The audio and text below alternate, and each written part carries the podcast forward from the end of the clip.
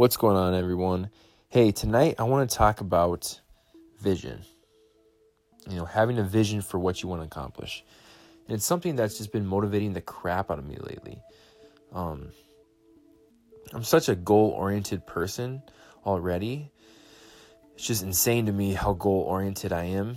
But I've been kind of putting my goals more into a vision rather than just, well, maybe I'll do that. I've actually been creating a vision, creating in my mind what I want my future to look like.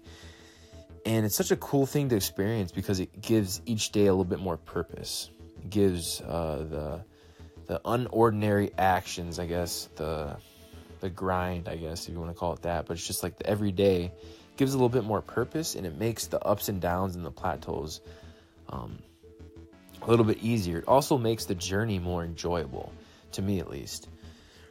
And that's huge when it comes to fitness. You can apply that to any goal you have in life. But for fitness, that's huge because there's so many ups and downs and there's so many plateaus, whether it's weight loss, whether you're trying to gain weight, gain strength, whatever your goal is, it doesn't happen in a linear fashion.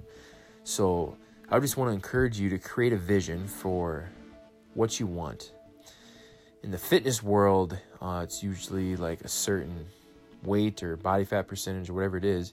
Create that vision in your mind so you can actually see it.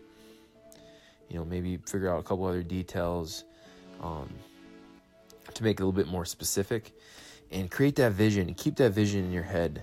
When you wake up, just make sure you replay that vision. When you go to sleep, replay that vision.